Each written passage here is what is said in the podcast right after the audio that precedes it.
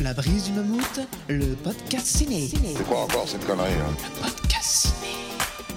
Invité, Sûrement le col y aller, un autre fouille merde. un thème, L'amour est impossible. Vous avez trois heures. deux films, Qu'est-ce que vous voulez que je foute de cette saloperie? Un choix. C'est fantastique. Présenté par Mammouth. Et quand tu veux, Mammouth. Tu veux que je fasse parler la poudre? Ah oui. Bonjour à tous, c'est Mammouth. Bienvenue dans ce nouvel épisode du podcast ciné de La Brise du Mammouth. Alors, le concept est très simple. Je reçois une invitée, on choisit un thème, puis on choisit chacun un film en fonction de ce thème, et enfin, on débat et on tranche. Et aujourd'hui, je reçois Judith de la chaîne Demoiselle d'horreur. Salut Judith. Salut, merci de me re-recevoir. Et oui, effectivement, c'est un retour. Ça veut dire que ça s'était pas mal passé la première fois, du coup. Pas trop mal, ça va, ça. Bon, euh, alors, euh, Demoiselle d'horreur, euh, c'est ta chaîne YouTube, hein, j'ai bon? Euh, oui, alors du coup, c'est une chaîne YouTube qui est consacrée à l'analyse euh, de mise en scène centrée autour des personnages féminins dans les films d'horreur, mais sur laquelle je propose aussi des interviews de réalisatrices ou de comédiennes qui font du film de genre. Puis bon, bah, un peu d'autres formats euh, de vidéos plus ou moins ponctuels. J'ai aussi lancé un format podcast il y a pas longtemps. Puis bah voilà, c'est déjà pas mal. C'est déjà pas mal, ouais, effectivement.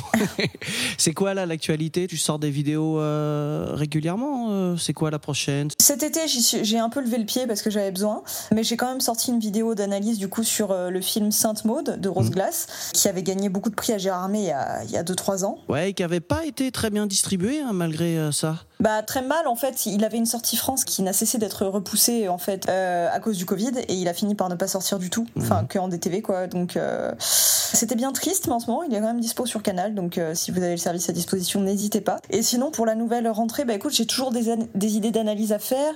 Je veux me concentrer aussi un peu plus sur le podcast. Et dans l'idéal, il y a un nouveau format de vidéo euh, sur lequel je peux pas encore en dire trop que j'aimerais développer, Euh, mais c'est du gros taf, donc euh, donc voilà, j'espère que ça se fera, mais je sais pas exactement quand, voilà.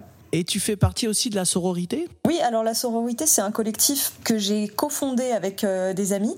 On est toutes des créatrices web qui faisons du contenu autour du cinéma de genre.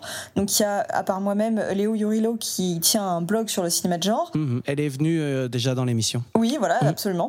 Euh, Jessica du blog Bon Chic Bon Genre qui parle de représentation dans le cinéma de genre. Mylène de la chaîne Welcome to Primetime Beach qui parle de cinéma de genre, de nanar, de plein de choses, aussi de jeux de société tirés de films de genre. C'est très marrant et, euh, et très érudit. Et Jess aussi qui faisait partie du podcast La Bobine Hurlante et qui en ce moment se tâte, enfin je, je- voilà, se tâte à peut-être lancer une chaîne YouTube, mais on verra. Je la laisserai euh, communiquer là-dessus si ça se fait, euh, voilà.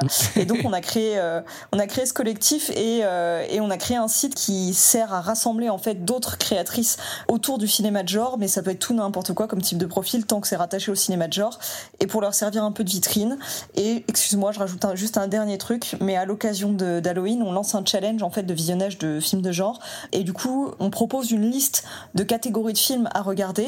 Chacun peut regarder un ou plusieurs films qui correspondent à chaque catégorie et euh, le, vers la période d'Halloween en fait on fera un live pour donner des récompenses en fait aux gens qui ont euh, le mieux rempli les catégories on va dire. D'accord. Voilà. Et c'est vrai que bah là, tu nous as cité les membres euh, fondatrices, Mhm. mais il y a beaucoup de créatrices qui se sont rajoutées. hein. Je vais souvent sur le site et il y en a pas mal maintenant. Ouais, ouais, non, c'est vachement bien. Au fur et à mesure, les gens rattachent un peu les wagons. donc en fait, nous, on est plus ou moins, si tu veux, le noyau historique avec de gros guillemets de la sororité. Mais on avait envie de créer via le site une sorte de forme de sororité étendue où euh, voilà, même si les autres ont pas forcément euh, sont pas forcément la structure du, du collectif comme nous on l'est puisqu'on l'a cofondé, bah l'idée c'est qu'elles puissent quand même avoir plus ou moins euh, la marque, tu vois, qui puisse leur donner de la visibilité. Enfin, on espère en tout cas que ça finira par être le cas. Très bien. Écoute, est-ce que tu veux rajouter un petit truc ou est-ce qu'on attaque? Oh écoute, euh, ma foi, euh, je préciserai juste que voilà, Winona Ryder est mon rôle modèle depuis l'enfance. et c'est tout. Et que du coup, je ne pouvais pas refuser quand tu m'as proposé cette émission. donc euh, voilà. Très bien. Eh ben, écoute, euh, attaquons. Passons à l'objet de ma visite. Vous venez me parler de quoi? T'as quel sujet? Ouais, bah au moins, on sait de quoi on parle, là, c'est clair. Donc, tu viens de le dire, le thème qu'on a choisi, c'est Winona Ryder Forever. Alors, bah, je suis obligé de te poser la question. euh, qui est Winona Ryder, euh, Judith? Alors, euh, Winona Ryder, c'est une actrice américaine d'une cinquantaine d'années, dont le vrai nom est Laura Horowitz. Euh, Winona Laura Horowitz, pardon, parce que Winona est son vrai prénom, c'est le nom de la ville dans laquelle elle est née. Et donc c'est une actrice qui a commencé très jeune dans des téléfilms puis dans des films. Le premier rôle qu'il a fait, on va dire vraiment connaître, c'était euh, c'était dans Beetlejuice de Tim Burton. C'était pas son premier rôle, mais on va dire que c'est le, le rôle qu'il a le plus lancé. Ouais, le premier grand rôle, ouais. Ouais, voilà. Mm. Ensuite, voilà, elle a accompagné Tim Burton aussi sur Edouard de Main d'Argent, bien sûr. Et c'est un peu une période dans laquelle, on va dire, elle. Elle a été assez euh, vite rattachée au, au cinéma fantastique parce qu'elle a fait Dracula aussi. Elle n'a pas fait que du cinéma fantastique, hein, loin de là. Mais on va dire que c'est ses rôles un peu iconiques qui lui collent à la peau. Et donc elle a une carrière assez brillante euh, dans les années 90. Ça a été une méga star, euh, donc très jeune. Ça s'est délité à la fin des années 90, début des années 2000 parce que elle s'est fait épingler pour tentative de vol à l'étalage à une période où psychologiquement, bon, elle, elle avait du mal, elle pétait un peu un câble. Elle, enfin, elle était sous des médicaments, elle allait pas très bien. euh, et malheureusement, voilà, pour ce faux pas, euh, sa carrière s'est un peu cassé la gueule derrière. Elle a continué à faire des films hein, très régulièrement, mais euh, des films de moins grande envergure, des films de niveau en général pas toujours aussi bon. Ça dépend, hein, bien sûr. Je fais, je fais un peu une généralité, je schématise. Et elle retrouve un regain de popularité assez incroyable ces dernières années avec la série Stranger Things, que j'estime moyennement pour ma part, mais euh, avec laquelle j'étais vraiment ravie de pouvoir la retrouver et surtout euh, voir qu'elle reséduisait le public comme à l'époque. Ouais, tu disais que effectivement, elle a eu du succès très jeune. Quand elle fait Dracula, elle a que 21 ans. Hein. À peine, hein, ouais. Ouais, ouais, ouais. ouais. Ou c'est peut-être quand le film sort, mais voilà, ouais, en gros. euh, Mm. Donc ça veut dire qu'il fait euh, les films euh, dont tu as parlé de Tim Burton, elle a, je crois que Beetlejuice, elle a 16 ans, non? Ou 17, quelque chose comme ça? Oui, je pense que même elle est arrivée sur le projet. Je pense qu'elle en avait même que 14, il me semble. hein. Euh, J'ai pas. C'est vrai que parfois j'ai déjà remarqué que entre les âges qu'elle donne et les âges qu'on peut trouver sur Wikipédia et tout, tout n'est pas toujours exact. Enfin, tout ne concorde pas toujours. Mais tu vois, en général, il y a, il y a une, un battement d'une ou deux années. Mais effectivement, euh, entre les personnes qui parlent du début du projet et les personnes qui parlent en fonction de la date à laquelle est sorti le film, c'est mélangé. Mais en tout cas, oui, elle, est- elle était toute jeune ado euh, lors de Beetlejuice. Elle était, euh, elle, est, je crois, je suis pas sûre qu'elle était déjà majeure ou alors vraiment euh, à peine à la sortie, enfin, lors d'Edouard de Main d'Argent. Ouais, Dracula, voilà, elle, elle abordait à peine la vingtaine, quoi. Mhm. Elle avait déjà un certain nombre de rôles assez impressionnants. Ouais, ouais, c'est clair. Et Elle a fait aussi euh, Night on Earth euh, de Jarmusch, que, Ouais. que j'aime bien. Bon, après, c'est un film à sketch, donc elle est que dans la première partie, mais elle a un rôle assez marrant. Ouais, j'aime beaucoup. Mhm. C'est un film, euh, voilà, je, suis- je suis pas toujours cliente de toute la carrière de Jarmusch, même s'il y en a que j'aime beaucoup, mais euh, ce film-là, en l'occurrence, j'ai vraiment adoré. Pourtant, on pourrait croire que le côté film à sketch, enfin film à segment, c'est pas toujours ce qu'il y a de plus facile pour vraiment s'impliquer à fond dans une histoire et avec des personnages. Mais là, c'est hyper réussi. Donc le concept, en fait, c'est que on suit sur toute une nuit différents chauffeurs de taxi et leur interaction avec euh, la course d'un client en particulier. Et donc elle, c'est une jeune femme euh, un peu rock, un peu euh, voilà, quand, quand on n'a pas grand chose à faire de l'image Ouais. qu'elle renvoie, qui est juste hyper cool, décontractée, euh, et en fait qui kiffe juste être au volant de sa voiture la nuit et fumer des clopes. Et c'est Ouais. la vie qu'elle kiffe. Faire de la mécanique. Voilà, c'est ça, où elle a de la suie sur le visage, elle a sa casquette à l'envers et tout. Et, et un jour, elle tombe sur une cliente qui est magnifiquement jouée par Gina Roland, et qui est en fait une productrice de cinéma qui est en train de se débattre au téléphone pour essayer de trouver la perle rare, la jeune actrice qui pourra incarner le rôle, le grand rôle du prochain film qu'elle produit. Et au fur et à mesure qu'elle discute un peu avec, euh, avec la chauffeuse, donc qui est Winona Ryder, elle, elle se dit mais attends, cette meuf serait parfaite en fait. mais je l'ai. Et voilà. Et, et en fait, elle essaie de lui dire, mais si tu veux, je fais de toi une star. Et le personnage de Winona Ryder est en mode genre, je suis flattée, mais en fait, non, je préfère conduire mon taxi, quoi.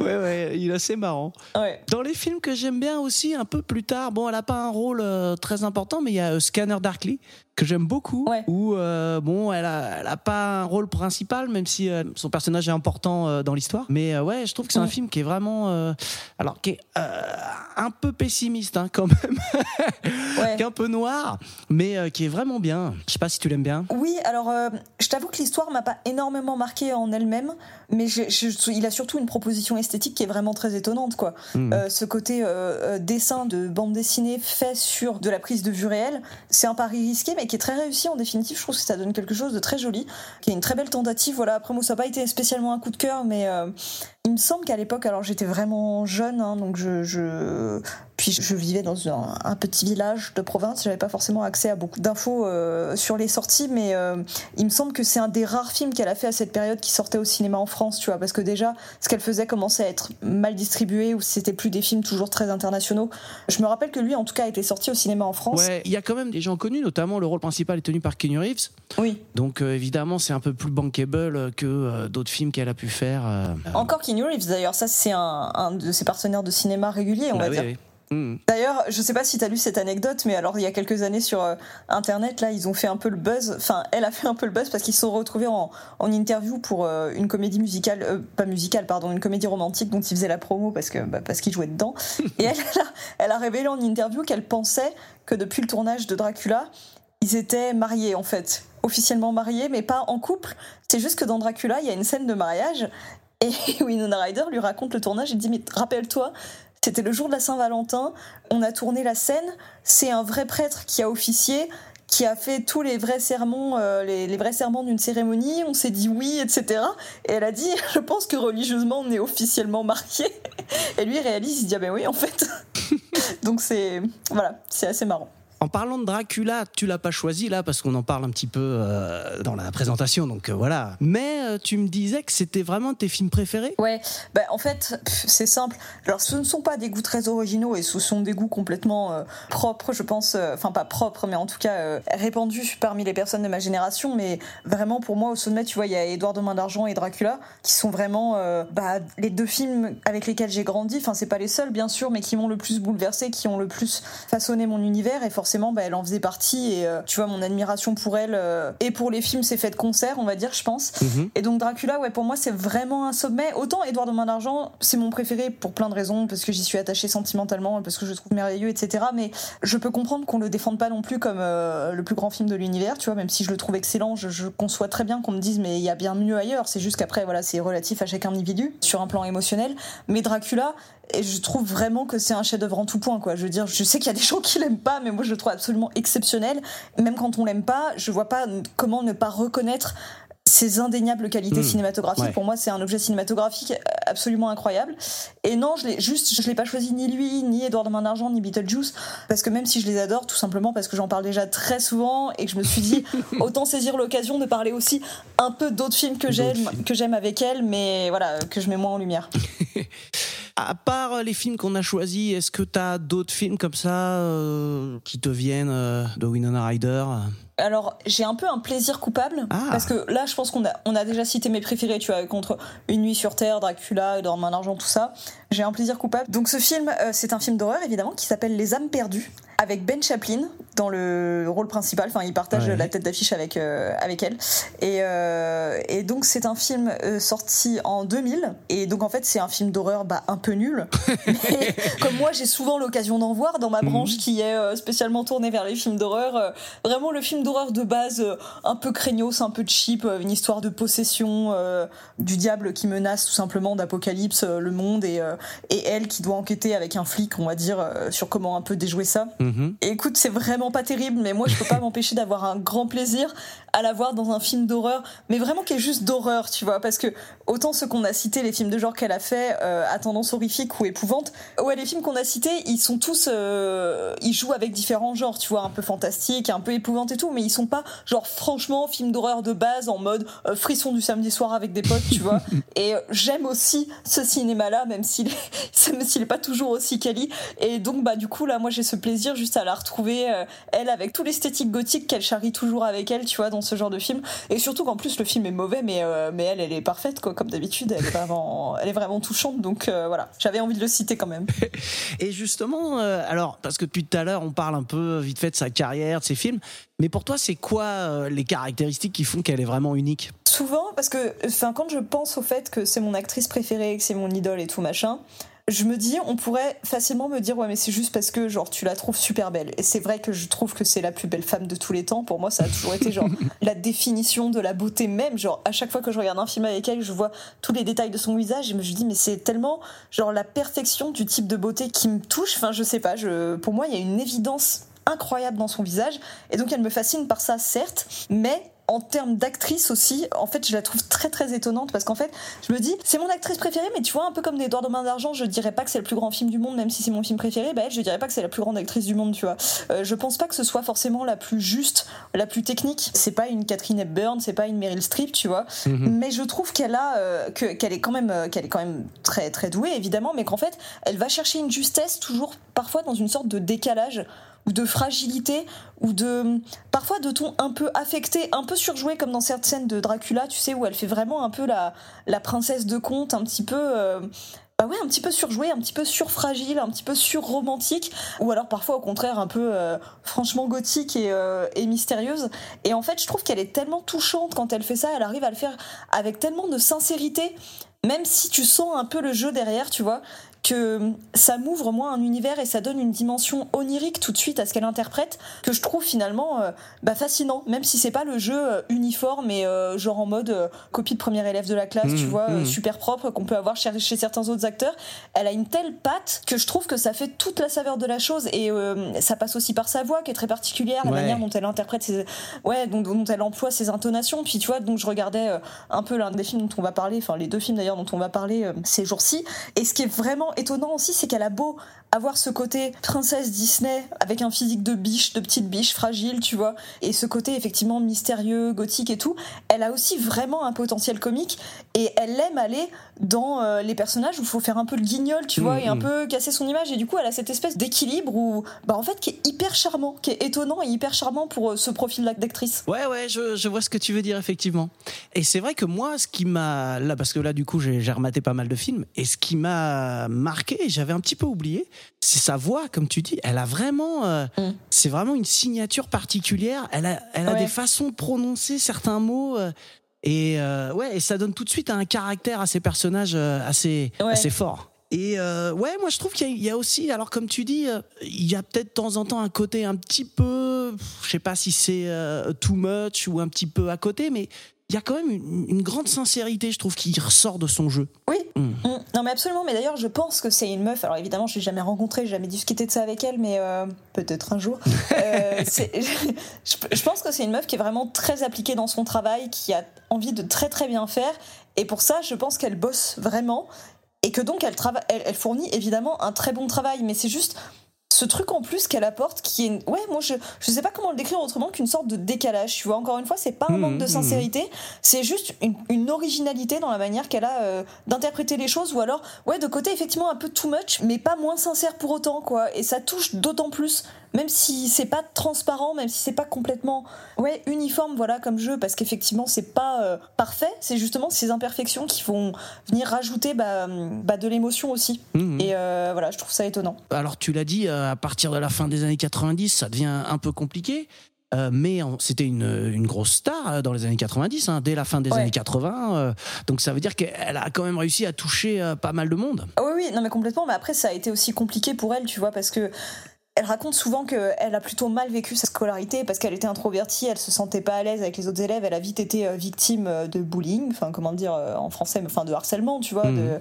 et qu'en fait quand elle a commencé en plus à apparaître dans des films, c'était d'autant moins facile, elle supportait très mal le double regard de genre euh, t'es pas comme nous et en plus on t'a vu à la télé, on peut doublement se foutre de ta gueule, tu vois, enfin bon c'est parce que les gens sont cons à cet âge-là, enfin pas qu'à cet âge-là d'ailleurs, et qui te prendraient n'importe quel principe pour t'afficher, tu vois, bah là, euh, voilà. Et donc elle l'a extrêmement mal vécu, elle s'est même fait frapper parfois. euh, et donc en fait, je pense que on oublie parfois à quel point elle était vraiment jeune quand ça lui est tombé dessus, la célébrité, Ouais. et à quel point en fait elle a été, euh, elle a été surmédiatisée à l'époque. Elle était vraiment, enfin je pense que sa vie c'était assez invivable.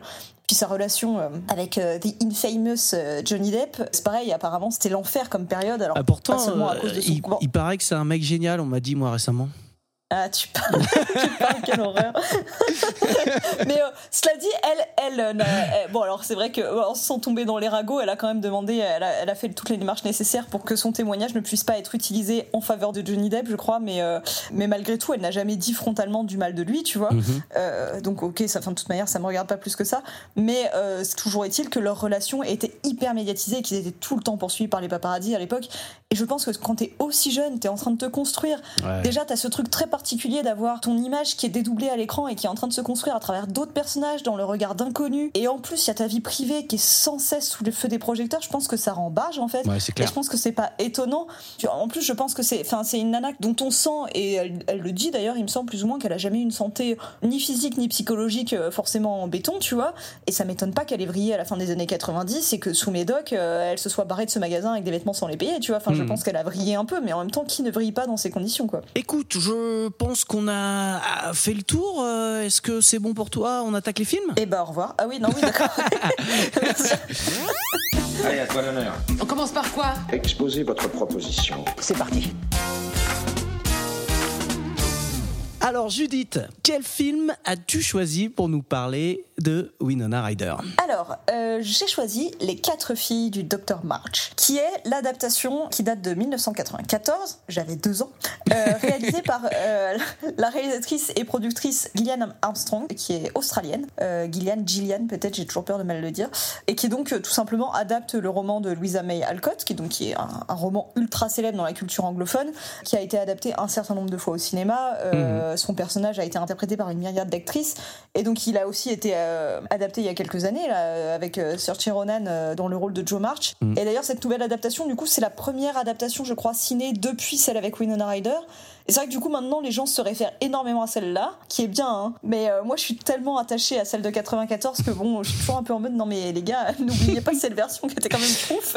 ah, Je l'ai pas Et, vu la euh, dernière, je l'ai pas vu, donc je sais pas trop euh, ce qu'elle vaut. Ouais, bah en fait moi, c'est, enfin c'est, un- je suis pas sûre d'avoir réussi à l'apprécier comme je l'aurais apprécié si j'avais pas vu le film de 94, ce qui est stupide, hein, parce que évidemment c'est une œuvre différente, même si elle adapte le même roman, l'approche est différente, la mise en scène est différente, la, la narration surtout est très différente, et puis le casting interprète aussi les personnages de manière différente, mais quand même, tu vois, je- il y a plein de trucs où je me disais, oh cette scène-là, euh, elle est quand même moins réussie, ou alors ah ça c'est réussi, mais c'est pas comme ça que je voyais les choses. Enfin bon, c'est euh, bref, j'ai un rapport trop intime avec euh, la version de 94, tu vois, pour avoir réussi à apprécier euh, la dernière version comme il se doit. Ce qui est bête parce que formellement je voyais bien qu'elle était bien, mais j'ai pas réussi. Enfin voilà.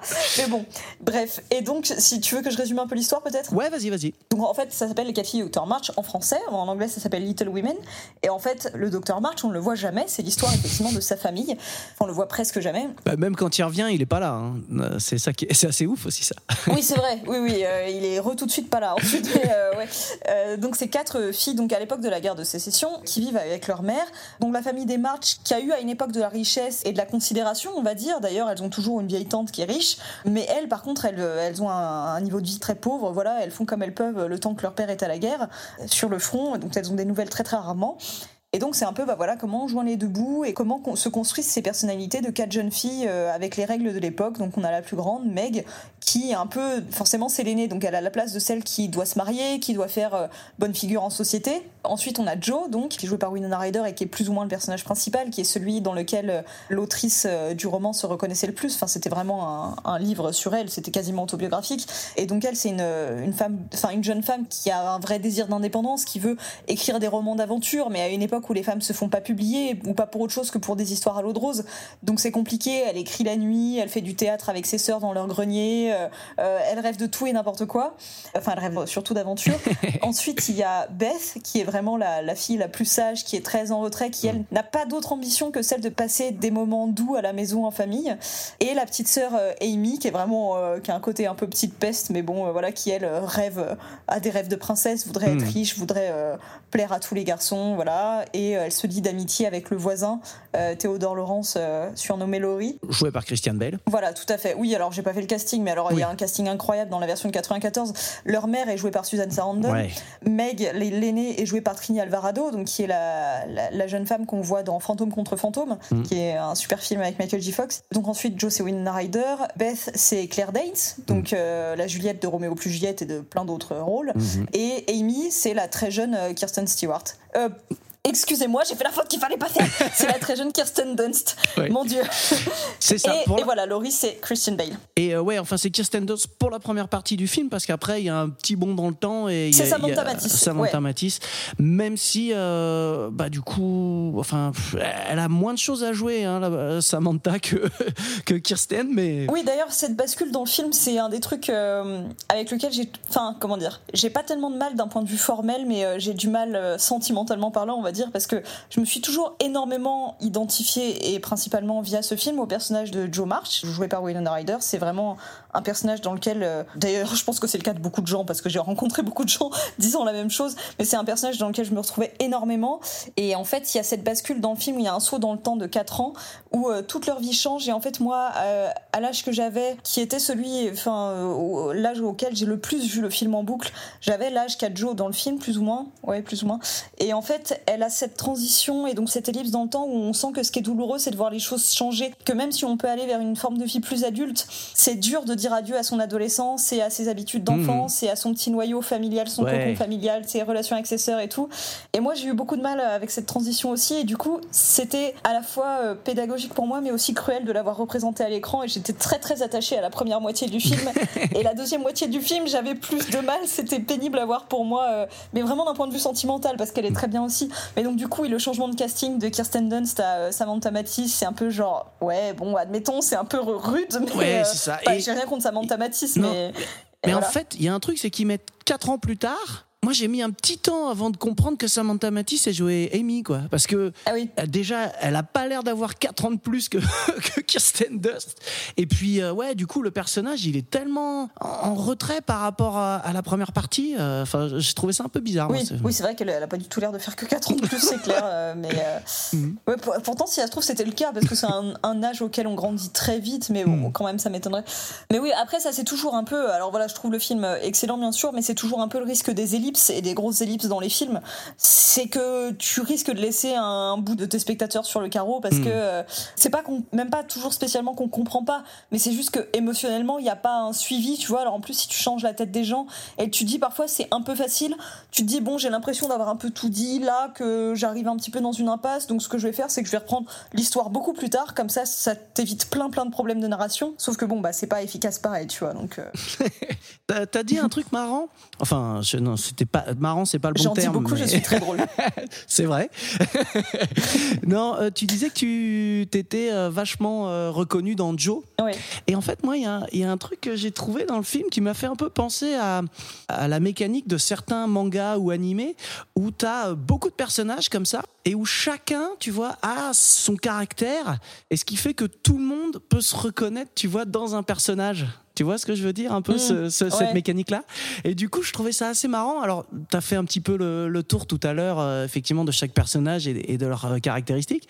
Et je trouve que c'est vraiment marrant ce, ce côté là et alors euh, bon toi tu t'es retrouvé dans Joe mais je pense que tu as plein de personnes qui se sont retrouvées dans d'autres personnages. Et je trouve même ça un petit peu bizarre que des sœurs soient aussi différentes. Mais peut-être que bon C'est marrant ce que tu dis parce que à la fois je pense que c'est vrai et en même temps comme Joe c'est quand même le personnage le plus développé et le plus intéressant. Je pense que on a aussi naturellement tendance à vouloir, enfin, à davantage se trouver euh, de points communs avec elle. Tu vois, euh, c'est un peu normal quand on voit le personnage principal d'un film. Mais c'est rigolo parce que ma sœur aime beaucoup ce film aussi. Elle l'a beaucoup vu, ma sœur Raphaël. Et en fait, moi, vraiment, quand je vois ce film, je me dis mais genre Joe c'est 100% moi et ma sœur c'est 100% Amy. Tu vois vraiment le côté. Alors en tout cas, Amy, c'est les côtés les plus énervants de ma sœur, on va dire. Et, euh, et ma sœur, c'est ma petite sœur, donc ça collait. Mais ma sœur, elle, elle s'identifie tout à fait à Joe. Et parfois, même si je suis sa grande sœur, elle trouve que moi, je ressemble à Amy et que je suis chiante pareil, tu vois. donc, euh, donc voilà, parfois, on peut être persuadé d'être dans le vrai et en fait, une autre personne euh, aura l'impression inverse. euh, voilà quoi. Et puis, bah, du coup, ce qui est important dans toute cette histoire, c'est que on est dans un monde de femmes, en fait. Comme tu l'as dit, le, le docteur Marsh, il est parti à la guerre, on le voit quasiment pas. Même quand il revient, franchement, il est, il est pas là, en fait. hein. Et du coup, il y a aussi un personnage qui est vachement important et qui permet aussi, je pense, à toutes ces filles euh, d'avoir euh, bah, de la personnalité et, et du caractère. C'est la mère Ouais. qui est vraiment une femme euh, à part. Elle rentre pas dans les canons, euh, je pense, euh, du 19e siècle. Elle a un côté euh, plutôt moderne. C'est un peu. Ah bah ouais. J'ai- vu une, une critique qui disait que c'était euh, la vision du féminisme qu'on avait au 19e siècle. Quoi. Oui, non mais oui, c'est- c'est moi il y a une scène que j'aime beaucoup où en fait elle est avec Meg, elle porte des bûches là, euh, elle ramène du bois pour le feu en plein hiver et elle croise euh, du coup dans le jardin Laurie qui est en train de jouer, euh, donc Laurie c'est le voisin joué par Christian Bale, qui est en train de s'amuser avec Joe, avec Amy et avec Beth et donc il y a le précepteur de Laurie qui est donc là pour lui faire son éducation puis qui est un monsieur tout bien, tout propre sur lui qui est joué par Eric Stoltz et qui lui est, a l'air plus attaché on va dire aux traditions, enfin qui est en mode euh, oh là là on court pas, on crie pas, machin machin. Et au moment où la mère, enfin Suzanne Sarandon et Meg arrivent, il les salue bien sûr, et puis lui il lui dit dites donc votre fille, elles sont, euh, enfin vos filles sont quand même très énergiques. Et elle elle dit oui effectivement, euh, mais vous savez moi je pense que en fait euh, les femmes et les hommes sont pas différents, elles ont même besoin d'aventure et de s'exprimer physiquement et de dépenser de l'énergie, c'est juste que voilà, on vit dans une société où euh, en gros on n'a pas le droit de l'ouvrir et qu'on est maintenu dans cet état de faiblesse par nos corsets et tout. euh. Puis là elle s'arrête en se rendant compte qu'elle est allée euh, enfin que du coup le mec en face c'est un peu genre euh, OK, je m'attendais pas à ça et sa fille après qui lui dit franchement maman, j'aimerais que t'arrêtes de parler de corset à tout le monde. et finalement même sa fille est un peu pour le moment un peu moins que sa mère? Surtout que Meg, euh, c'est la plus. Ah, je sais pas si on peut dire rangée, mais en tout cas la plus, Oui. la- ce côté un peu sérieux, quoi. La plus conforme quoi, oui. oui, oui. Conforme, allez, c'est un bon terme, ouais. Mais du coup, ouais, ouais, le personnage de la mère, excuse-moi, je reviens juste un peu sur elle, parce que c'est vrai qu'on en- on la mentionne trop rarement, mais l'interprétation de Susan Sarandon, je la trouve magnifique, je la trouve d'une justesse. Je trouve que c'est vraiment un choix de casting absolument parfait pour ce rôle, quoi. Elle est, elle est touchante, elle est chaleureuse, elle est douce, et en même temps, tu sens vraiment la femme qui bouillonne. A une, une petite révolution en elle, tu vois, qui est passionnée, qui donnerait tout pour ses filles, mais aussi pour, bah, pour leur éducation.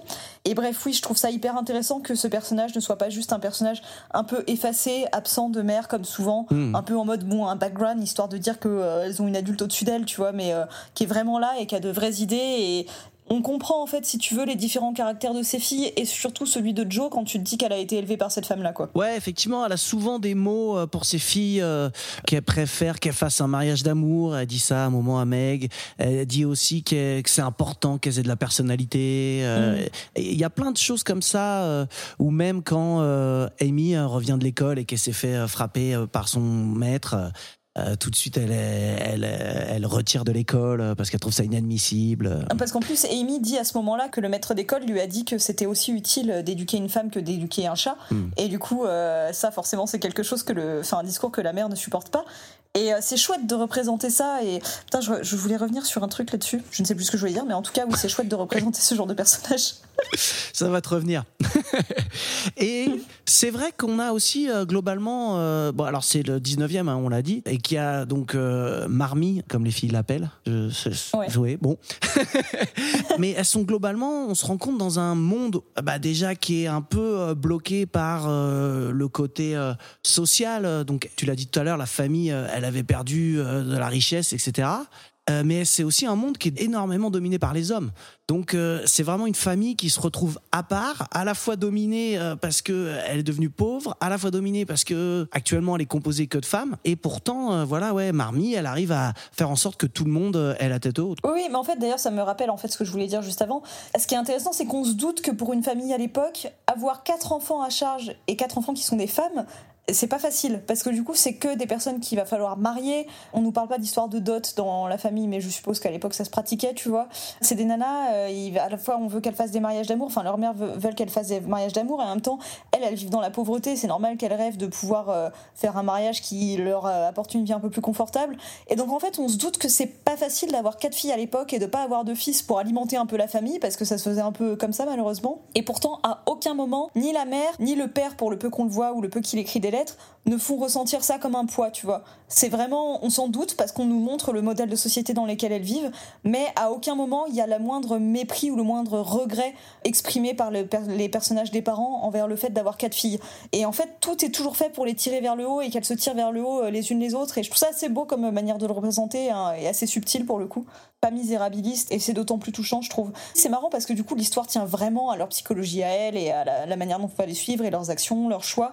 Et pourtant, c'est vrai que autour d'elles, à part le personnage de la vieille tante, peut-être, on sent, si tu veux, que par exemple, le destin de Laurie, le voisin, il, est- il va être beaucoup moins compliqué. Alors, bien sûr, il est d'une famille plus riche, donc voilà. Mais aussi parce que lui, il vit pas qu'avec sa mère, il vit avec son oncle qui est riche, il a son précepteur. euh, et on sent effectivement. Et puis après, le, le- le destin littéraire de Joe aussi, tu vois. Mhm. Et il se fait en fonction de ce que les, les hommes autour d'elle disent.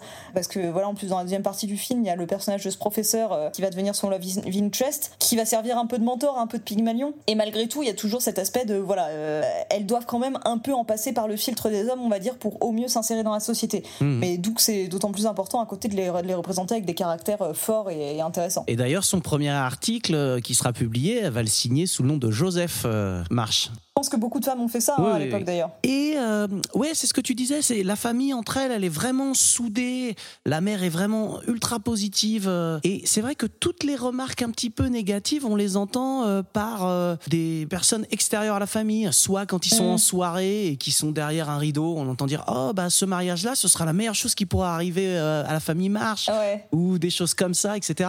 Et donc, on se rend compte que c'est extérieur à la famille, que la famille est vraiment soudée, et que euh, il y a quand même toute cette pression qui est sur les épaules, euh, bah, principalement de la mère, du coup.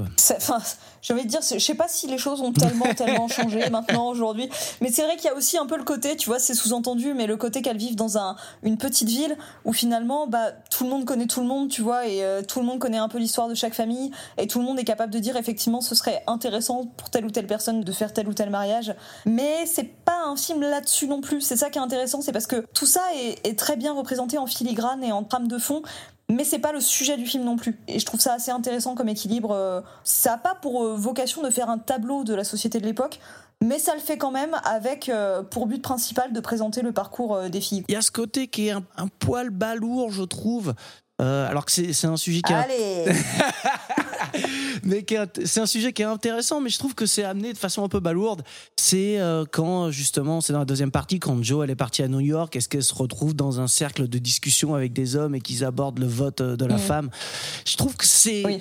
bah, évidemment c'est important et ça va avec euh, tous les thèmes qui sont abordés, mais je trouve que c'est euh, un peu pâteau la façon dont c'est amené. Peut-être, peut-être. Après, ouais. Ça, tu vois, je pense que c'est le genre de scène. Je sais pas ce que j'en penserais si je la découvrais aujourd'hui avec un regard neuf. Hmm. En plus, aujourd'hui aussi, où quand même la question des, des droits des femmes est spécialement remis euh, sur la table et où on en parle beaucoup plus. Mais euh, j'ai pas l'impression. Enfin, en tout cas, moi, quand j'ai découvert ce film jeune ado, j'étais pas du tout assez. Enfin, aussi rompu à ce genre de discours et de scènes et tout. Donc, moi, je ne pouvais que bouillir avec le personnage et. euh, et être trop contente qu'elle leur réponde, tu vois.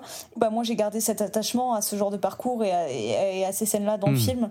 Donc, objectivement, je saurais pas quoi en dire exactement aujourd'hui. Pour moi, c'est toujours fort pareil, mais je peux comprendre. Et alors, t'en parlais un petit peu tout à l'heure, et justement par rapport à ces thèmes-là, bon, j'ai pas lu le livre, hein, mais bon, j'imagine que c'est quand même un peu en filigrane aussi dans tout le livre. Par rapport au, au film de 2019, est-ce que euh, tous ces thèmes-là, un peu autour euh, bah, du féminisme, de, de la place des femmes, euh, ils sont abordés aussi de façon aussi euh, importante ou c'est un peu plus mis de côté? Parce que, excuse-moi, je fais une question un peu longue, Ouais, mais les, les, fi- les films d'avant, je crois qu'il y en a eu un dans les années 40 et années 50-60, c'était plus vraiment des films qui étaient tournés pour les petites filles. plus des films enfantins entre guillemets. Alors que là justement euh, Armstrong elle va quand même prendre les thèmes au sérieux et vraiment quand même parler de ça quoi Oui, alors du, attends, du coup, excuse-moi, tu me poses, de- tu me demandes si dans la version 2019 c'est le cas aussi? Oui oui ma question était beaucoup trop longue oui c'est ça Non, t'inquiète, t'inquiète. Non, en fait, c'est ça. C'est est-ce que le film de 2019 et le livre aussi euh, abordent autant les, ces thèmes-là, ou est-ce que Armstrong elle a essayé de le plus développer dans le film? Alors, je t'avoue que le livre, je l'ai lu il y a un peu trop longtemps, donc Mhm. je pense qu'il y a cet aspect. Je peux pas te répondre de manière sûre et certaine qu'il y a un dialogue aussi frontal que euh, Joe sur le vote des femmes ou euh, la mère sur les corsets que dans le film, mais ça m'étonnerait pas parce que c'est quand même l'histoire d'une autrice qui raconte un peu sa propre histoire et la manière dont elle a dû se battre pour pouvoir devenir autrice, tu vois. Donc euh, ça m'étonnerait pas parce que c'est un peu inhérent, si tu veux, au Mm. principe même de cette œuvre. Mais je peux plus te ressortir des exemples précis, tu vois, qui Mm. prouveront que c'est le cas. Les vieux films, c'est vrai qu'ils n'étaient pas toujours spécialement traités sous ce spectre-là, où parfois on a des. Surtout dans la version où Joe est joué par euh, June Allison, où elle est un petit peu caricaturale, en mode un petit peu genre euh, je marche en coille et je parle comme ça, tu vois, un peu comme si j'avais un chewing-gum dans la, bouche tout le temps. Où tu vois, c'est pas juste une femme, euh, une femme avec un fort caractère, un peu libre d'esprit, elle est vraiment un peu dans la caricature. euh, bon, et c'est vrai que du coup, il y a un côté plus enfant, puis on, axe vraiment aussi sur le côté genre image très de carte postale, technicolor, en mode ah, c'est Noël, il y a de la neige dehors, et bien sûr, il y a un côté très film de Noël aussi dans la version de 94, dans la première moitié du film, mais on est moins sur. il faut absolument représenter un tout petit quotidien tout mignon, tout joli, tu vois. Et la version 2019 est beaucoup moins là-dessus aussi quand même. C'est pareil, je me rappelle plus si on a des discours féministes aussi frontaux, mais je crois, il me semble que c'est notamment le personnage d'Amy qui a quand même une scène dans laquelle elle défend son bout de gras de manière assez, euh, enfin très bien interprétée par Florence Pugh. Et le film est très frais par sa narration, par son montage. Et donc euh, c'est pareil, j'ai pas d'exemple de dialogue, tu vois, très précis en tête, mais euh, en plus il est réalisé par une femme, Greta Gerwig. Voilà, j'ai pas forcément tous les exemples de dialogue en tête non plus, mais pour moi, ouais, voilà, il a aussi quand même une vision assez fraîche de la chose et les dialogues que Florence Pugh et Saoirse Ronan, donc euh, respectivement Amy et Joe, ont avec le personnage de Timothée Chalamet qui joue Laurie, pour moi aussi ont aussi cette tendance-là. Sont peut-être juste un peu moins entre guillemets balourds, comme tu dirais, mais euh, sont quand même présents. Mais je pense que c'est vraiment inhérent à l'œuvre et à sa genèse. Écoute, euh, j'ai l'impression qu'on a pas mal euh, discuté du film. Euh, Est-ce que tu veux Mhm. passer au suivant? Tu veux rajouter un petit truc? Ah, j'aurais tellement toujours envie de rajouter des trucs, mais euh, non, enfin, j'ai juste toujours vraiment envie de crier mon amour pour. euh, Ah si, je voulais dire, esthétiquement, ce film me touche énormément. Ah si, pardon, il y a encore des trucs que je veux dire. Pardon. Vas-y, vas-y. Attends, je vais essayer de re- recouper ça sous le spectre de l'esthétique du film.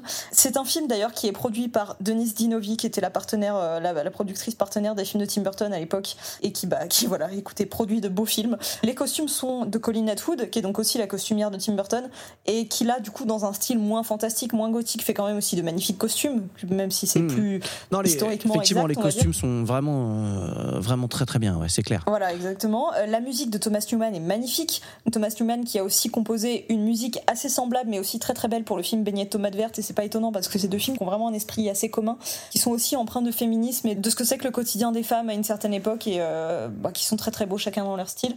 Et en fait, l'image du film, je la trouve superbe parce qu'il y a, y a ce côté effectivement euh, euh, joli quotidien, euh, la petite famille cosy euh, dans une maison d'Amérique de l'époque où tout le monde se serre les coudes et ont une famille unie et en même temps, bah aussi c'est dur toute la misère qui va avec. Et en fait, pour moi, ça me fait toujours penser au tableau de Norman Rockwell. Je trouve qu'on dirait vraiment genre un tableau de Norman Rockwell animé quoi. Donc Norman Rockwell qui est un, un très célèbre peintre américain qui a inspiré beaucoup de films et de réalisateurs et de réalisatrices. Et j'ai toujours adoré ses peintures que j'ai toujours trouvées extrêmement touchantes.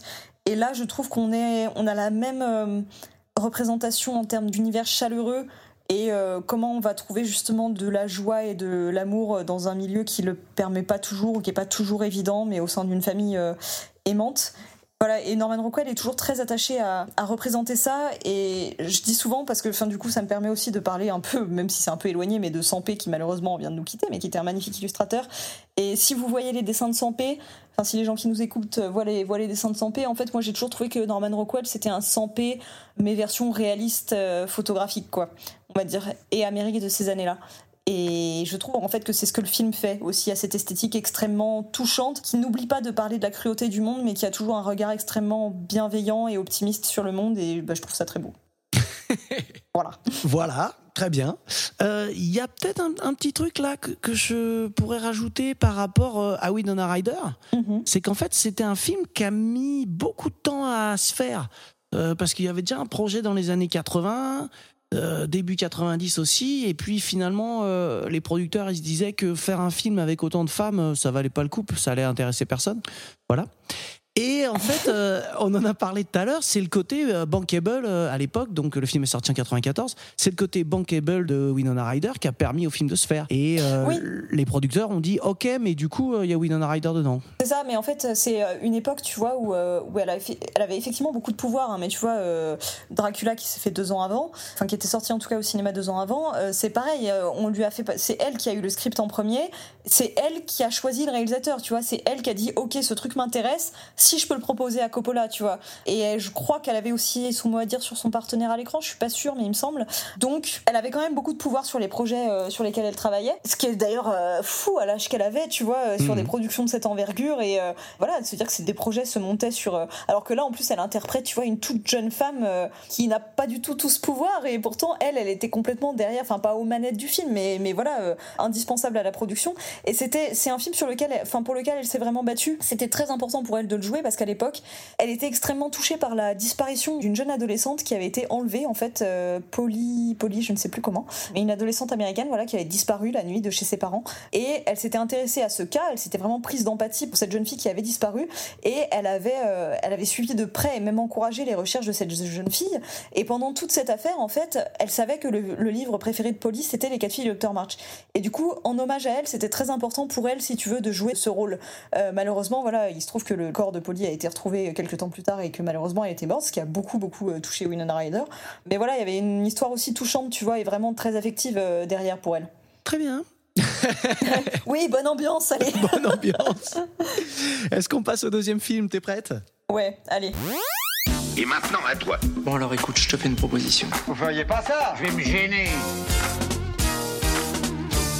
Pour parler de Winona Ryder, j'ai choisi le film Heathers, qui est connu alors sous un titre français évidemment euh, génial, qui est Fatal Games. hein.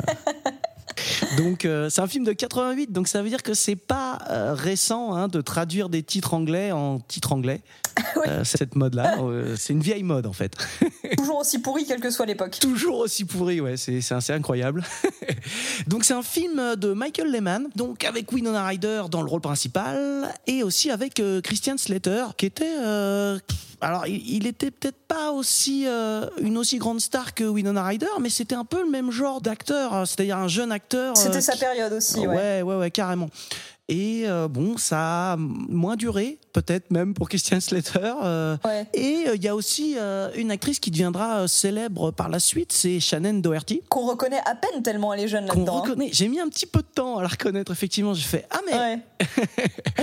et, et bon et alors il y a aussi Kim Walker et, et Lison Falk qui jouent donc des rôles aussi importants qui jouent les Heathers aussi les trois voilà je suis absolument pas clair dans cette phrase mais je pense que je vais passer au résumé et là ça deviendra plus clair donc c'est l'histoire euh, le, le personnage principal donc c'est euh, Veronica Sawyer qui est jouée par euh, Winona Ryder c'est un teen movie, hein, ça se passe au lycée. Donc c'est une jeune fille qui est plutôt intelligente, etc. Mais qui essaie de rentrer un peu à contre-cœur dans le groupe des filles populaires du lycée. Ce groupe est composé en fait de trois filles qui s'appellent toutes les trois Heather. Donc c'est pour ça que le titre s'appelle comme ça et donc ils sont joués par euh, Shannon Doherty, Lisanne Falk et Kim Walker. Voilà, tout devient clair dans ce que j'ai voulu dire précédemment. Et donc, euh, c'est globalement, c'est le groupe qui commande en fait dans le lycée. Hein. Ils sont vraiment, c'est le, le sommet de la chaîne alimentaire, quoi. Oui, c'est ça, c'est exactement ça. c'est exactement ça. Et elle rencontre euh, JD, euh, qui est joué donc par Christian Slater et qui est le rebelle, habillé euh, un peu exactement comme le rebelle dans euh, Breakfast Club. Avec euh, la, la longue veste, euh, etc. Donc tout semble se passer comme d'habitude. Euh, là, je dirais que tous les côtés classiques un peu du teen movie se mettent en place, etc. Sauf que il y a un énorme twist et tout part un peu en saucisse parce qu'en fait, JD c'est un psychopathe. Elle, elle est évidemment un peu charmée par ce jeune rebelle. Ils commencent un peu à, à être ensemble. Et tous les deux, donc, euh, Véronica et JD, ils se mettent à tuer d'autres euh, lycéens. Rien que ça. Voilà, rien que ça. Classique, euh, qui ne l'a pas fait, quoi. Qui n'en a pas eu envie en tout cas. en tout cas. Et euh, mais c'est justement un truc. Tu fais bien de le dire parce que euh, c'est JD hein, qui tire un peu les ficelles, etc. Mais justement, il lui dit, euh, mais t'as dit que t'avais envie de la tuer, etc. Il fait, ben oui, mais je l'ai dit, mais euh, j'en avais pas vraiment envie. Et il joue aussi vachement là-dessus, lui. Ah mais complètement, mais en fait, moi je trouve que c'est ce qui est tellement agréable dans ce film, ou en tout cas si on s'identifie un tant soit peu au personnage de Winona Ryder, mais c'est qu'il a vraiment un côté exutoire, c'est que il parle de ce qu'on rêverait de faire, tu vois, mais c'est hyper cathartique et en même temps, tout en sachant évidemment qu'on le fera jamais parce que parce qu'on va pas tuer des gens tout simplement parce que on n'en a pas à ce point-là envie et parce qu'il faut pas et parce qu'on pas envie d'aller en prison et parce que voilà, on n'est pas des assassins. Mais euh, tu vois, ces pulsions qu'on peut avoir très violentes au lycée où effectivement on est on est victime de harcèlement ou alors on n'en peut plus que des connards euh, fassent la loi entre les cours, pendant les cours euh, ou des meufs comme les Heathers, on serait prêt à tout à un moment donné pour faire payer leur cruauté à ces gens-là et qu'on a l'impression que ces gens-là euh, méritent la mort ou en tout cas vraiment méritent un, re- un retour de bâton quoi.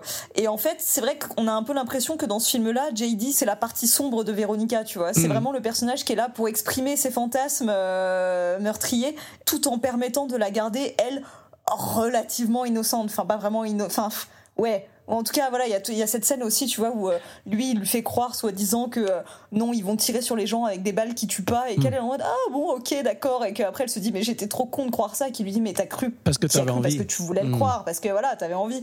Le film, t'as presque l'impression qu'il pourrait s'étudier à travers un, euh, un spectre métaphorique d'un parcours psychologique de quelqu'un qui se dit bon bah voilà, pour mieux digérer en fait mon quotidien avec ce genre de connard et pouvoir prendre mon indépendance et pouvoir les envoyer chier.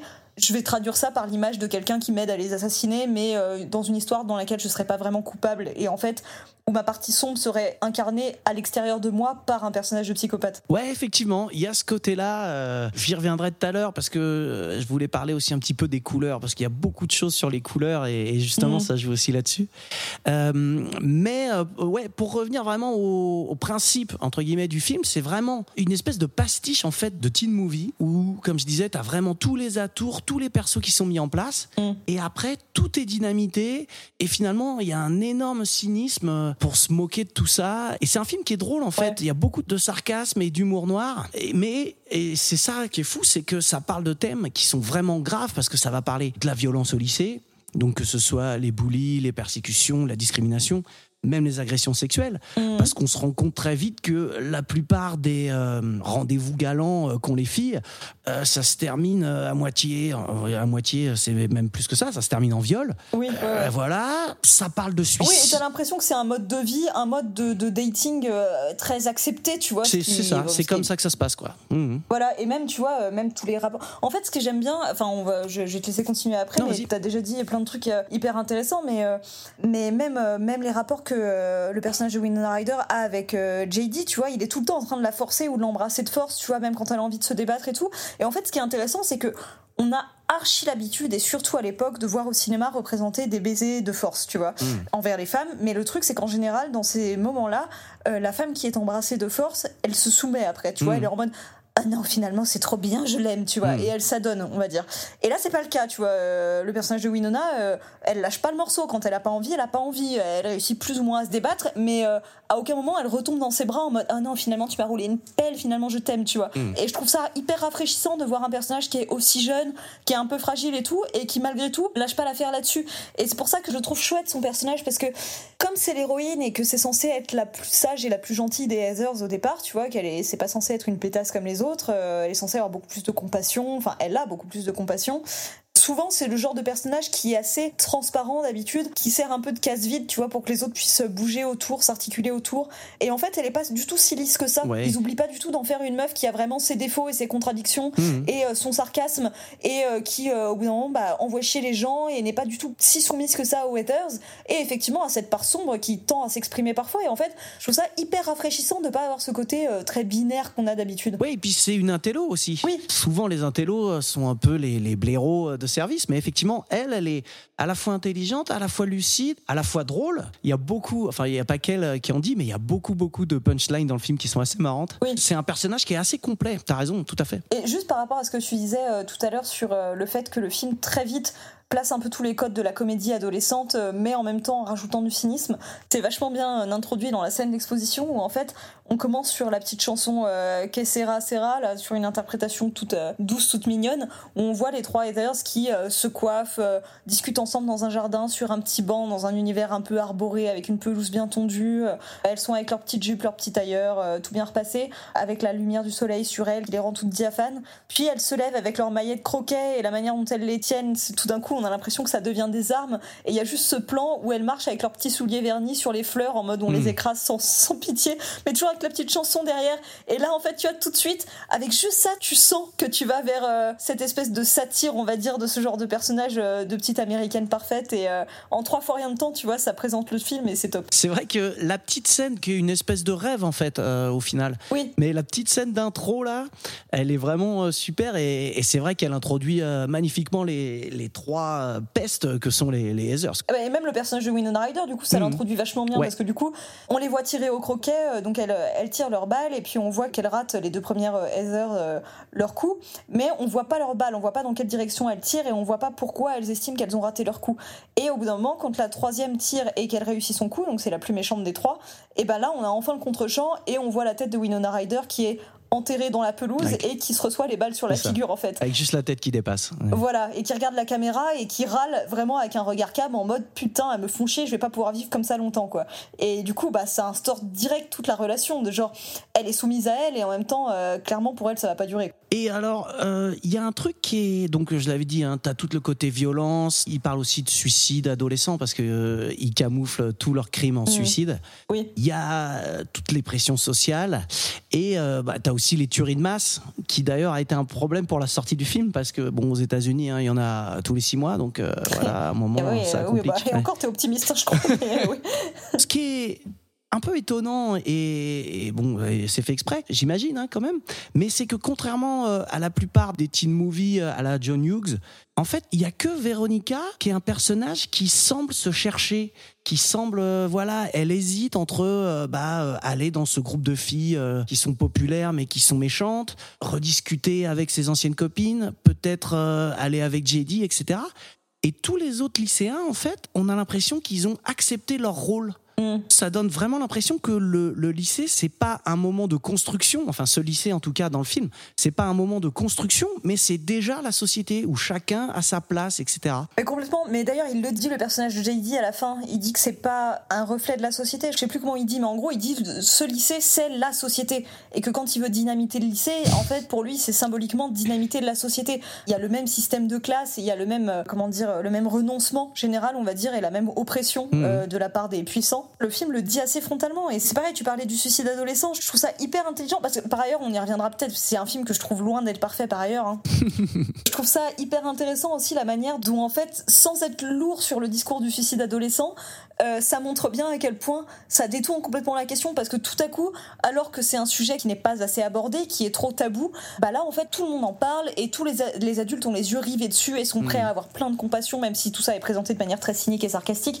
Mais pour ces pauvres jeunes qui le pensent-ils se suicident, mais que à partir du moment où finalement c'est des jeunes beaux et puissants Ouais. et forts et riches qui se suicident alors qu'à côté il y a celle qui mérite réellement de mettre sa vie en danger mais dont personne n'a rien à foutre donc celle qui souffre de grossophobie etc mais elle finalement euh, personne n'y fait davantage attention quoi Mhm. donc c'est vraiment là encore une fois ouais ils font genre ils s'adressent enfin ils s'intéressent enfin à un sujet qui est important mais qu'à partir du moment où il est correctement marketé et donc ils s'intéressent pas réellement au vrai au vrai problème c'est vu avec un œil drôle mais vraiment cynique et assez rentre dedans tu vois c'est un film qui a un regard euh, mais euh, tu vois un peu cruel et un peu aussi je m'en foutiste qu'on verrait plus ces temps-ci je trouve. Mais c'est vrai qu'il a un ton très particulier parce que à la fois, bah, il tourne tout ça en dérision avec, euh, avec euh, ce, ouais, ce cynisme, et en même temps, il dénonce vachement finalement tout ça. Il, il en fait pas qu'un sujet de rigolade, quoi. Et tu vois, je pense aussi que c'est parce qu'il a l'intelligence de faire passer son histoire avec des vrais personnages.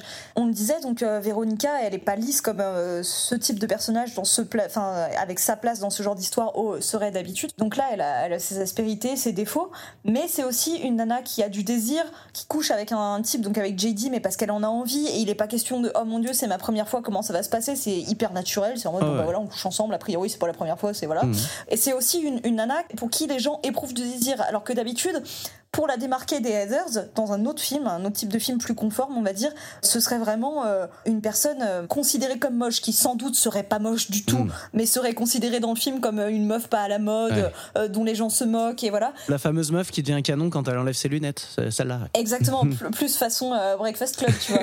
Et alors que là, non, dès le début, en fait, on, on voit très clairement que les mecs, les, les gros lourdeaux, éprouvent très clairement du désir pour elle. Donc c'est une meuf qui désire et qui est désirée, qui a ses défauts et qui pourtant bah, soulève tous ses problèmes. Et en fait, voilà, je pense que ça fonctionne beaucoup mieux et que ce regard cynique permet cette espèce de sincérité sur tous ces sujets, à travers la comédie aussi, mais parce qu'il prend le risque de mettre en scène des vrais personnages et pas des espèces d'archétypes de d'un côté les vierges effarouchées et de l'autre côté euh, des pétasses euh, dévergondées. En fait, c'est ça, c'est surtout le personnage joué par euh, Winona Ryder qui est euh, vraiment euh, important parce que, bon, alors ouais, évidemment, c'est le personnage principal, mais justement, il a tout ce caractère que tu as décrit, il est bien foutu, quoi, tout simplement. hein. Ouais, ouais. Ce qui est marrant, tu vois, aussi, c'est que c'est un personnage, comment dire, on va dire que c'est le personnage qui pense, qui a la- le plus de logique dans le film, je Mm. pense, qui pense le plus normalement.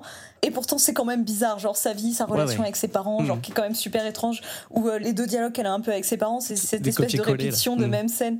Voilà, autour du pâté, qui est très théâtre, qui est très. Voilà. On a l'impression d'être dans un sketch, tu vois. Ouais. euh, et du coup, bon, elle, elle a aussi ce côté décalage. Puis il y a la scène où elle, euh, elle fait semblant de se suicider, enfin, elle fait croire à son suicide. Et sa mère euh, débarque dans sa chambre et la trouve soi-disant pendue, alors que en fait, elle n'est pas réellement pendue, voilà. Et la mère est vraiment en mode Ah, j'aurais pas dû te dire quoi? De pas mettre tel vêtement ou j'aurais pas dû te dire de pas reprendre du pâté ou je sais plus mais un truc vraiment à la con comme ça en mode euh, oh tu t'es suicidé à cause de ça. Mais la mère n'est pas elle est choquée tu vois mais bon elle hurle pas non plus puis Winona Ryder finalement se relève la tête en mode euh, voilà puis elle dit bah quoi qu'est-ce qu'il y a maman alors que littéralement sa mère l'a trouvé pendue quoi. Et donc il y a- il y, a ce décalage constant. Et je sais plus où je voulais en venir avec tout ça.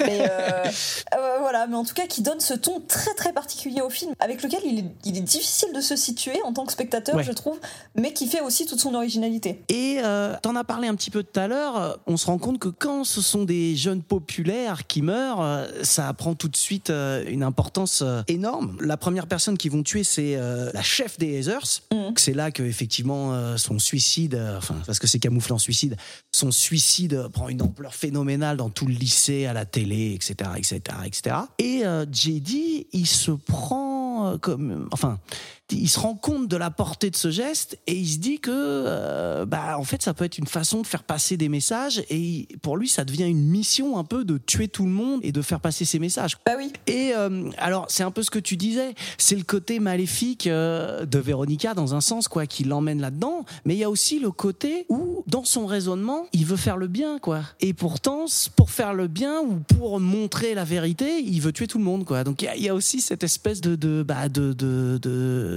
je sais pas quel est le terme, mais en tout cas, il y a cette espèce de chose. Mais je pense que après, effectivement, il veut faire passer un message et tout, et qu'il a cette espèce de rage. Mais je pense que après, le personnage est quand même présenté comme un psychopathe, Ouais. et euh, je pense que malgré tout, il a surtout un désir meurtrier et que juste, il a trouvé un peu la bonne excuse, tu vois, pour pouvoir plaquer ses fantasmes de, de meurtre, tu vois.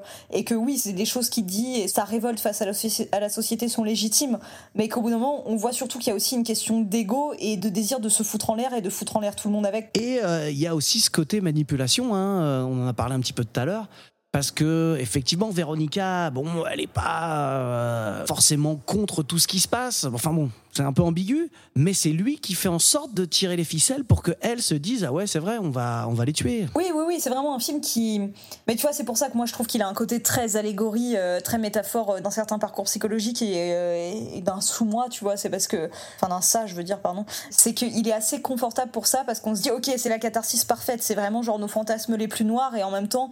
L'histoire fait vraiment en sorte que le personnage auquel on s'identifie ne soit jamais réellement une meurtrière au fond, tu vois. Elle est juste ce qu'on veut avoir de rebelle et d'insoumise et de colère en elle, mais sans que non plus elle soit foncièrement cruelle. Et à la fin, ce qui compte, c'est qu'on on la recentre sur l'empathie qu'elle a et sur un modèle qu'elle veut réinstaurer. Tu vois, elle se, avec le fait qu'elle vole son chouchou à la dernière euh, Heather, là, elle se place un peu comme nouvelle reine, on va dire Ouais, ouais. de cette mini-société qu'est le lycée. Hmm. Oui, shérif, voilà. Et qu'en même temps, du coup, sa première chose, c'est d'aller passer du temps avec la fille avec qui personne ne passe de temps Hmm. et qui est en réelle détresse. Et du coup, c'est vraiment en mode, bon, bah là, je réinstaure un modèle politique euh, basé sur euh, l'équité, quoi. J'allais rebondir sur ce que tu avais dit, mais qu'est-ce que tu as dit juste avant? Que des choses intéressantes. Bah, mais, c'est pour ça que je sais plus laquelle c'était. euh, je sais plus. Euh, bon, c'est pas très grave, je vais enchaîner. Attends, j'en profite pour dire juste un instant, parce que euh, du coup, euh, je sais pas si on, on reparlera un peu de ce que ce film représentait dans la carrière de Winona Ryder euh, à l'époque, mais parce qu'on parlait du fait que Véronica était un personnage désiré par les gens du lycée et qu'elle était considérée comme une très belle fille. Et ce qui est un peu amusant, entre guillemets, c'est qu'à l'époque, Winona Ryder tenait à faire ce film parce qu'elle aimait le scénario, qu'elle trouvait le personnage bien, que c'était un projet qui lui faisait envie et que, comme on l'a dit, elle est sensible à, l'humour, euh, à l'humour noir et tout ça, mais que euh, son agent de l'époque lui avait dit de ne pas faire ce film, non seulement parce que ça casserait son image, et qu'en plus, elle était absolument pas assez jolie pour être castée pour ce rôle, tu vois. C'est dire aussi le genre de choses qu'elle s'est prise dans la Ouais. figure par son agent, en plus, qui est quand même un peu la personne qui est censée pousser, tu vois, qui est Ah censée ouais. encourager les projets, essayer de te mettre sur les bons plans et tout. Et donc là, non, euh, Winona Ryder euh, n'en a fait qu'à sa tête et a tenu à participer à ce projet parce qu'elle l'aimait, pour ce qu'il représentait, et a décidé que, bah, ouais, si ça se trouve, bah, tant pis si soi-disant elle était moche, mais que peut-être ça valait le coup, et bah, elle a eu raison. Et pendant euh, cet instant euh, très intéressant, hein, je, je dis pas le contraire, yeah. j'ai réussi à me souvenir de ce que je voulais dire. Bravo. C'était par rapport à la fin, parce qu'apparemment la fin a été retournée. Je crois qu'il existe une fin alternative, ou en tout cas dans le scénario de départ, c'était pas cette fin-là, c'était une fin beaucoup plus sombre. Mm. On spoil un peu, hein, mais je, bon, j'ai l'impression que ça nous dérange pas, donc j'y vais. hein. Oui, j'ai pas demandé, ouais, on est en mode full spoiler. Après, c'est des vieux films, hein. bon, les gars. euh, Ça voilà. va, quoi. 88 quand même. Ouais.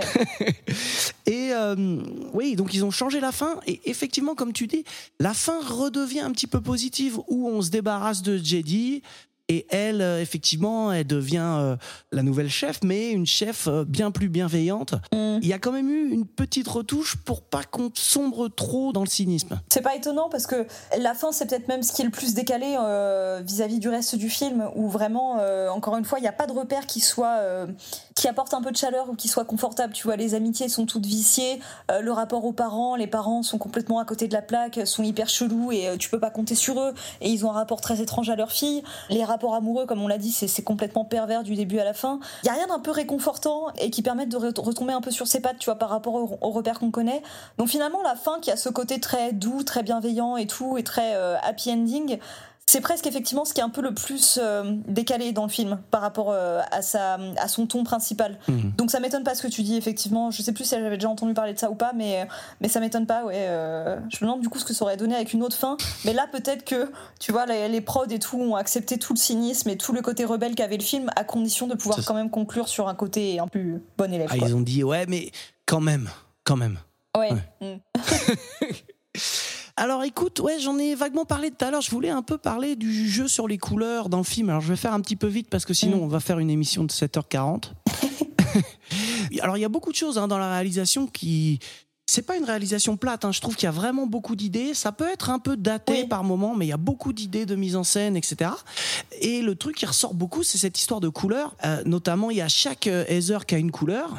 Et euh, surtout, la couleur qui ressort, on va dire, c'est le rouge. Ouais. Le rouge, c'est la couleur euh, bah, de la Heather en chef, qui va changer. hein. Comme on a dit, il y en a une qui meurt, il y en a une qui va prendre sa place. Chaque Heather est habillée d'une couleur. La chef est en rouge. Et ce qui est marrant aussi, c'est que le rouge, c'est aussi la couleur du lycée. Mm.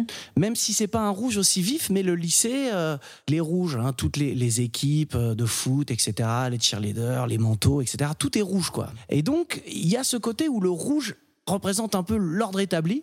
Mm. Mais évidemment, ça représente aussi euh, bah, le rouge, c'est la violence, quoi. Et donc, ça revient un petit peu sur cette idée où bah, l'ordre établi, il crée de la violence. Bah, complètement. Et euh, bah oui, non, mais je pense que c'est complètement le message. Et euh, à contrario, le personnage de Véronica, elle, elle, est tout le temps habillée au bleu. Enfin, Ouais. elle- en bleu, elle est très très associée au bleu, qui est au contraire une, une couleur, tu vois, apaisante, rassurante, plus douce.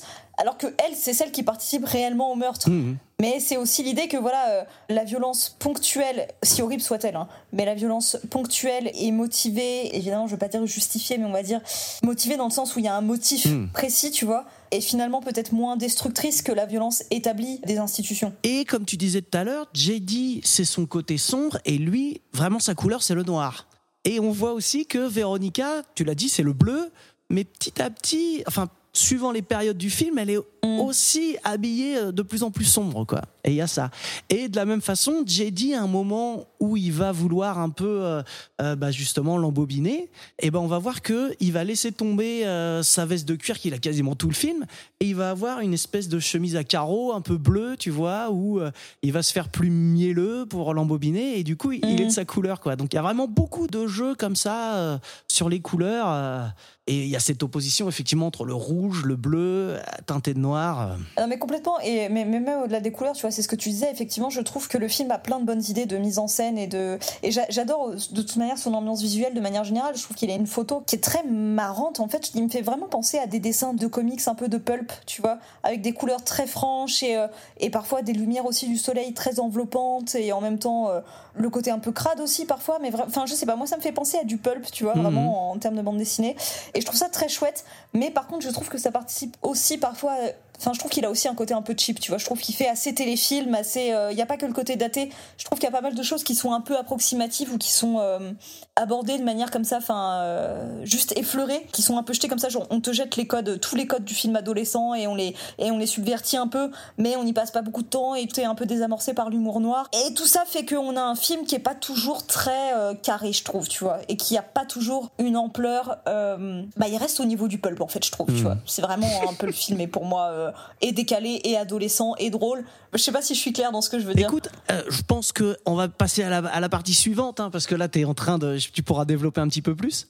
Mais juste pour euh, euh, terminer sur ce film, c'est un film qui, euh, alors, a eu un succès critique à l'époque, mais qui a été un ratage complet au box-office. Et qui en fait est devenu culte par la suite, euh, bon Mhm. bah, euh, grâce euh, beaucoup à la vidéo, et qui a eu une reconnaissance sur le tard. Et c'est marrant parce que il y a eu euh, là récemment, euh, je crois que euh, bah, je l'ai noté, en 2014, il y a eu une adaptation en comédie musicale du film. Oui. Il y a aussi eu une série télé. Bon, il y a eu qu'une seule saison, mais il y a eu une série télé en 2018 qui est sortie.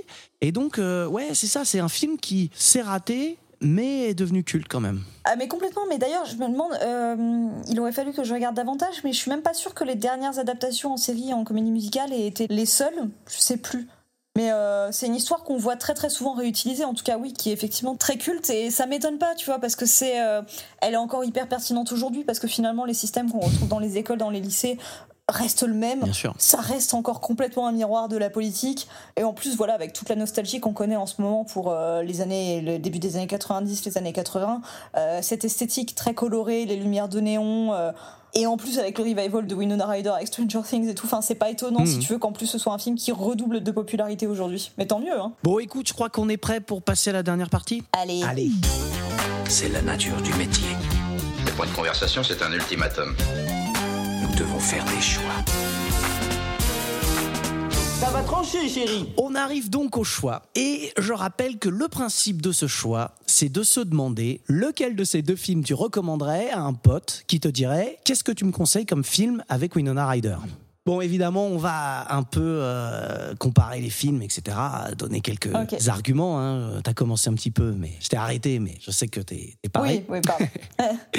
Et le principe après pour voter, c'est qu'on va avoir chacun 20 points qu'on va séparer entre les deux films. Si on pense que les deux films se valent, on met 10 à chacun. Si on pense qu'il y en a un qui est un petit peu mieux, on met 11 et à l'autre 9, etc., etc. Alors écoute, t'avais un petit peu commencé. Bah, je te propose de, de revenir sur euh, les torts que tu reproches euh, à euh, je t'en prie. Euh, non, mais après, voilà, il y en a pas tant que ça. C'est juste un sentiment général, en fait, parce que si tu veux, ça fait un point principal, mais c'est vrai qu'il est pour moi présent dans tout le film.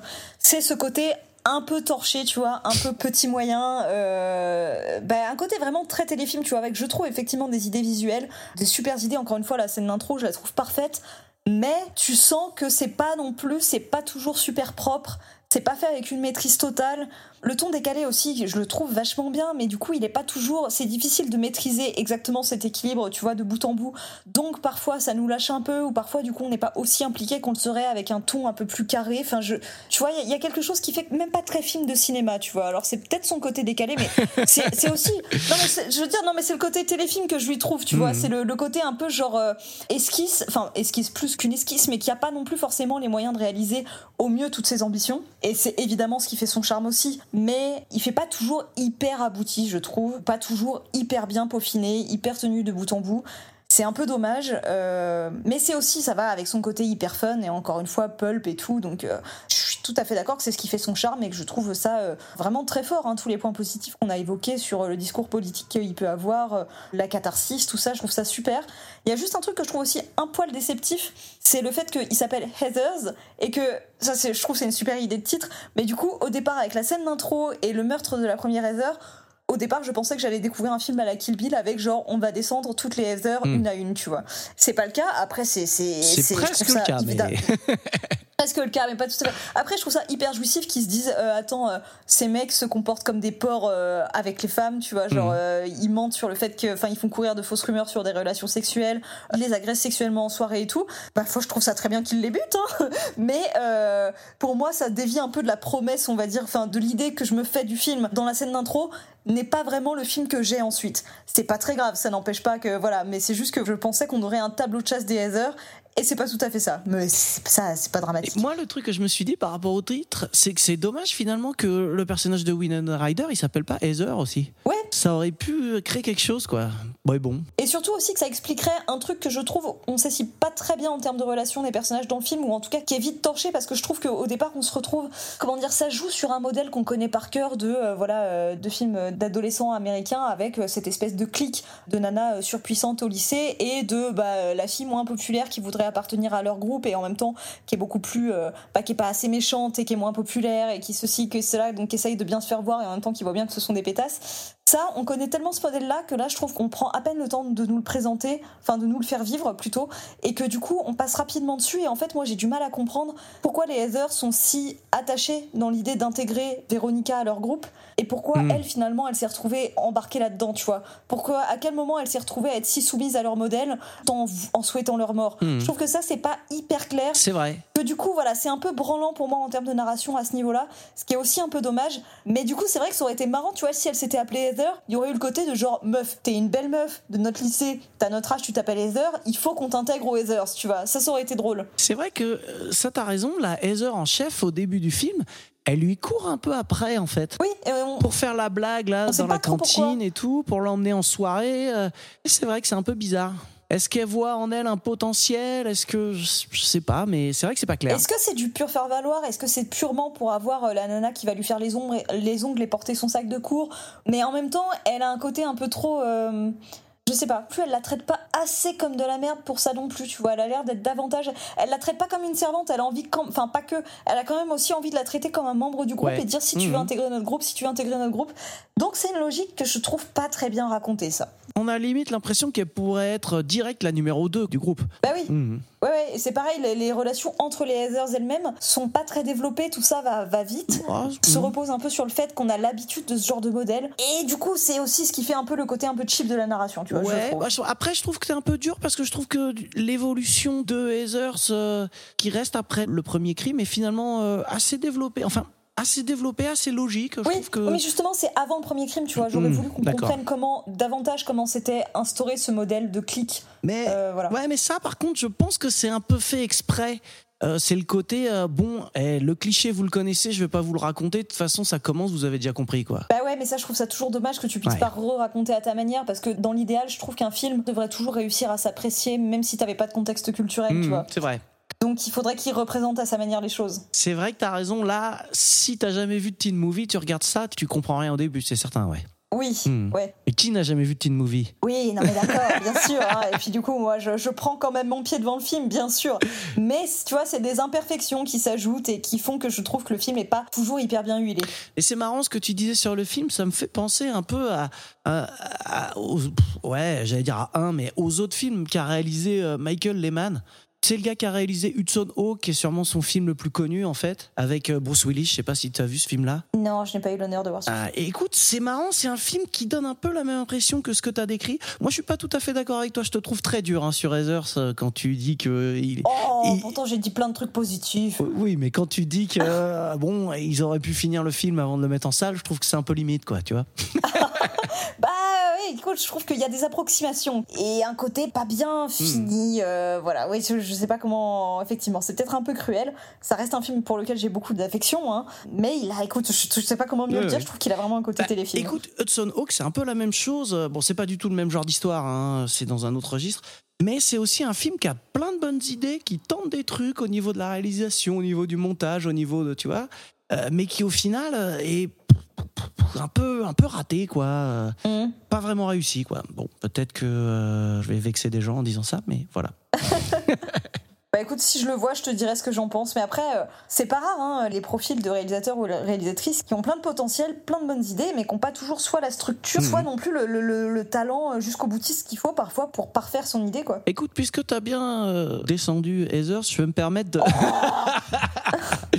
je vais me permettre de dire un petit peu de mal des quatre filles du docteur Marsh. Vas-y, vas-y. Alors, tout à l'heure, je te posais la question, euh, tu sais, par rapport aux adaptations et aux livres. Euh, Moi, ce que je me demande euh, dans ce film, c'est qu'est-ce que euh, bah, cette adaptation apporte vraiment par rapport, euh, voilà, au texte original.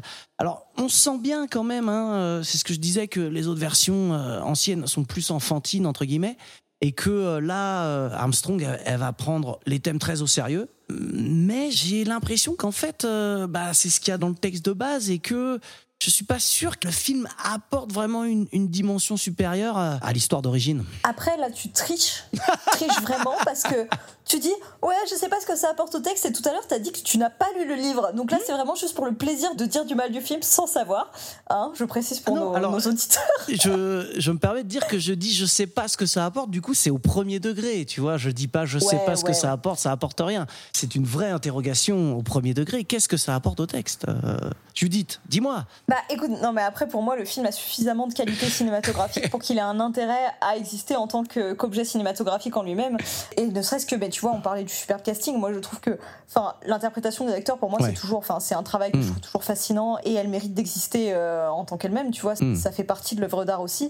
Il me semble que c'est la première adaptation qui a eu à cœur de reproduire à l'identique la maison de Louisa May Alcott qu'elle décrit dans le livre, qui était sa vraie maison. En termes de comment dire de, de patrimoine aussi, tu vois, c'est parce que je crois que sa maison, elle se visite aujourd'hui ou je sais pas, mais il me semble que c'est la première fois qu'elle est fidèlement mise en scène dans cette histoire qui est quand même euh, hyper importante dans l'histoire des États-Unis. Enfin, je veux dire importante, on va dire dans l'histoire de la littérature américaine. Donc ça, déjà d'un point de vue documentaire et d'un point de vue euh, accès pour les personnes euh, qui auraient besoin d'être sensibilisées ou initiées à cette lecture, bah, je trouve ça chouette. Et après, ouais, non, c'est pas pareil. Enfin, c'est toujours ça avec une interprétation, tu vois. C'est parce que quand tu vas lire un livre, chaque, enfin, personne ne va imaginer exactement le même personnage, dire les mêmes choses de la même manière. Et euh, quand tu proposes une adaptation, forcément, tu vas mettre ton interprétation là-dessus. Et ce sera forcément pas exactement ce que les personnes voyaient en lisant le livre.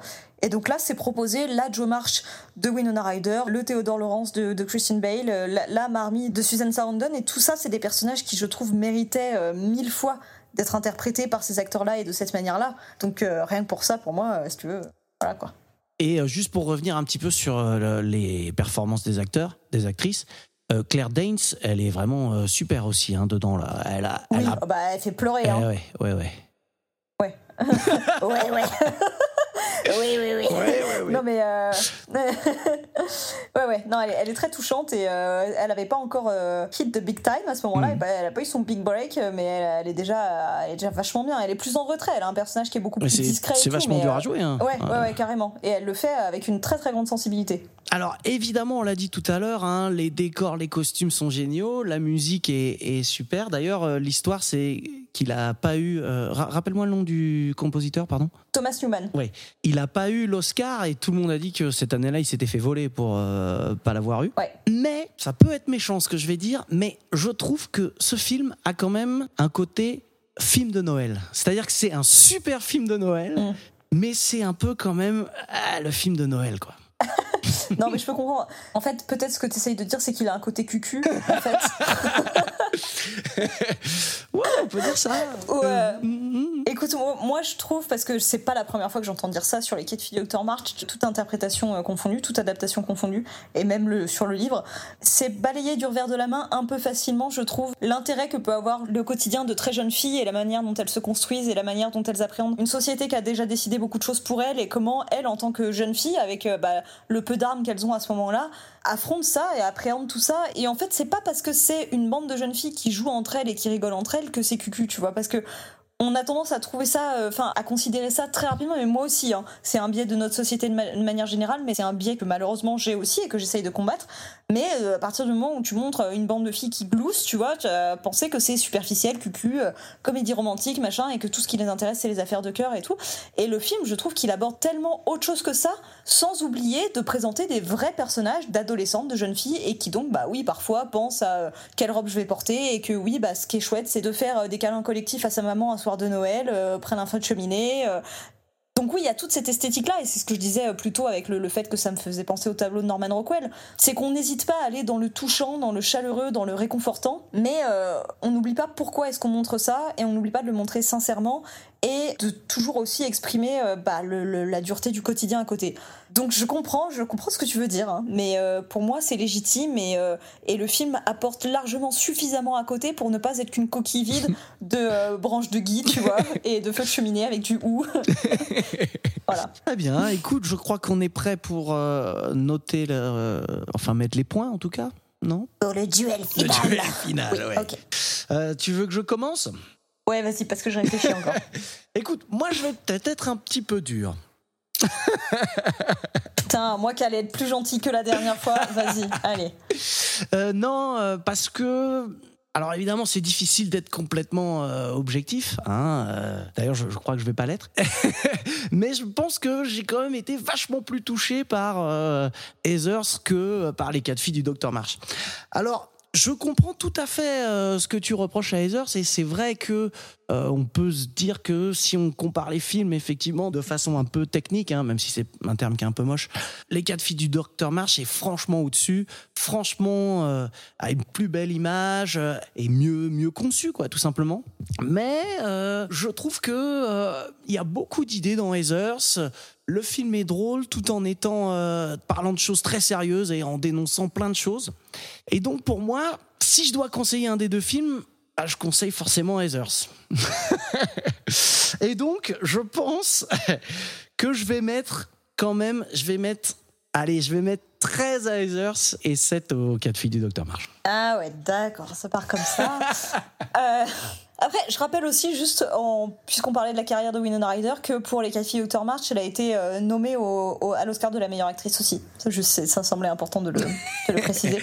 Bah, on sait que ce sont que des films euh, qui marchent au box-office, hein, qui vont aux, aux récompenses aux Oscars, hein, on le sait. Bon, je ne relèverai même pas cette espèce de. Non, mais après, c'est vrai que je trouve que les Oscars, c'est absolument n'importe quoi. Ça l'était, je sais pas si ça l'était moins à l'époque, mais enfin. Mais bon, en tout cas, voilà, c'est important dans la carrière d'une actrice. Oui, donc je voulais sûr. juste le placer avant qu'on termine, bien sûr.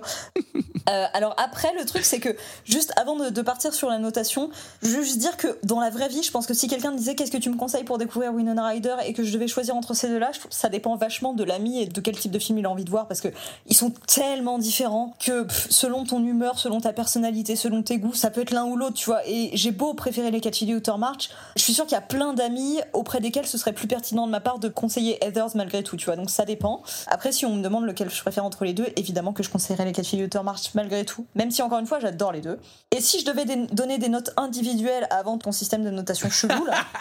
Je mettrais sûrement du 15-16 au 4 filles du March. Je pense que, enfin, entre 14 et 16, peut-être 14-15 au 4 filles du March.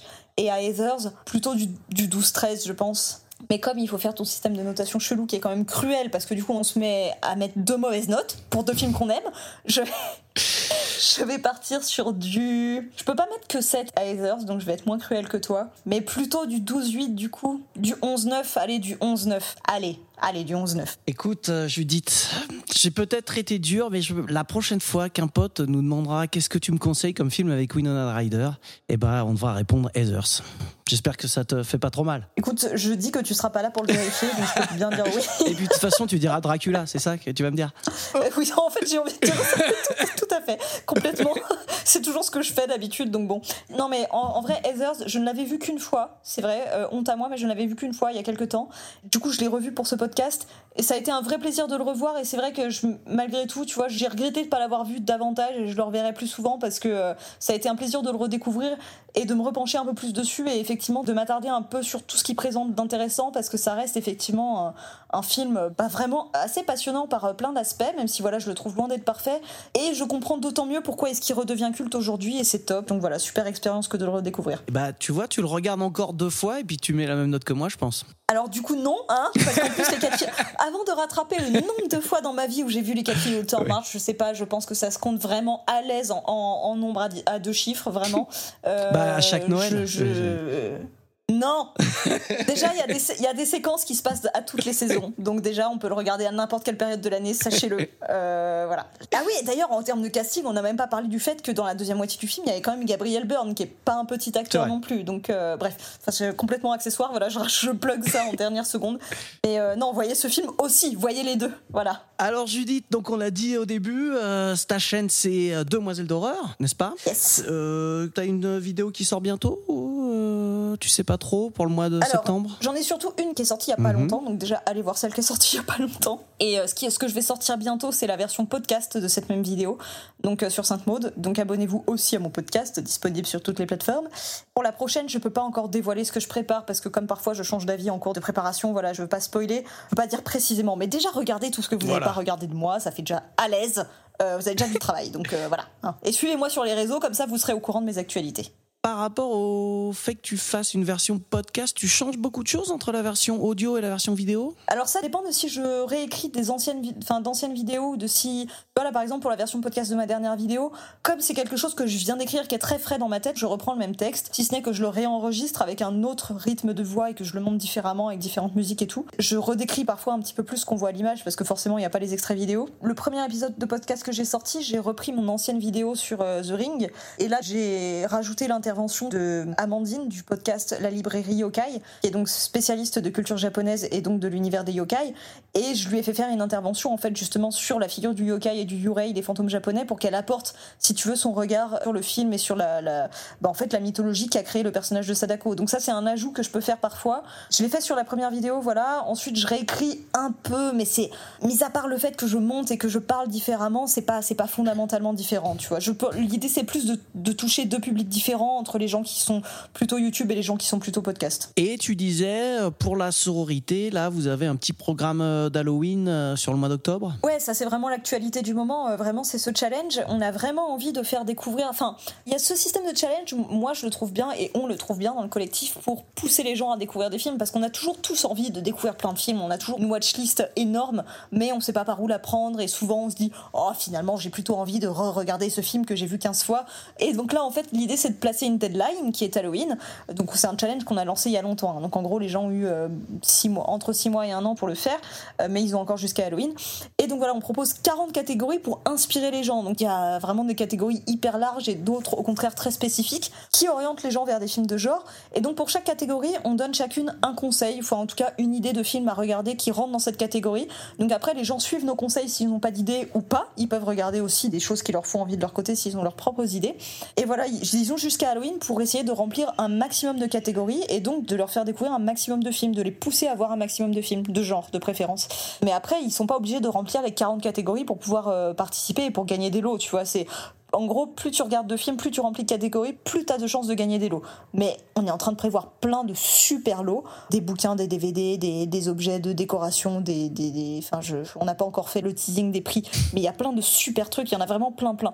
Donc l'idée, c'est de faire gagner un maximum de trucs à un maximum de gens qui auront fait l'effort de découvrir un maximum de films de genre. Ouais. Voilà, et donc c'est le site euh, de la sororité sur les réseaux aussi. euh. Voilà, alors tous les détails euh, et les catégories sont à retrouver effectivement sur le site qui s'appelle lasororité.com et sur, sur les réseaux, on est sur Insta, Facebook et Twitter sous le nom de la sororité. Alors Et Il y a un sororité petit, écrit voilà, il y a un petit twist hein, sur l'orthographe. Voilà, il y a un petit jeu de mots qui est d'ailleurs de mon propre cru, je m'en vante. Oh, c'est donc ça. Et voilà. S apostrophe et euh, aurore comme euh, aurore oh, comme horreur en anglais. Voilà, sororité écrit comme ça. euh, donc voilà, pour dire que c'est effectivement les femmes qui se tirent vers le haut entre elles, mais dans le domaine de l'horreur. Et Ben voilà, venez, nous rendre visite. Eh ben, merci beaucoup d'être venue, Judith. C'était un plaisir. hein. Bah, merci à toi de m'avoir euh, de nouveau Bah. reçu, surtout pour euh, ce sujet. Voilà, tu m'as prise par les sentiments. euh, T'as dit Winona Ryder, euh, mes yeux se sont allumés, j'ai accouru. Voilà. Mais on en avait parlé à, à la fin du dernier enregistrement. J'avais déjà vu à ta tête que ça t'intéressait. Ouais. Bah oui, bien sûr. bah. Une autre occasion de rendre hommage à mon idole. Très bien. Eh ben, écoute, euh, peut-être euh, pour une prochaine et merci beaucoup encore. Et bah merci à toi.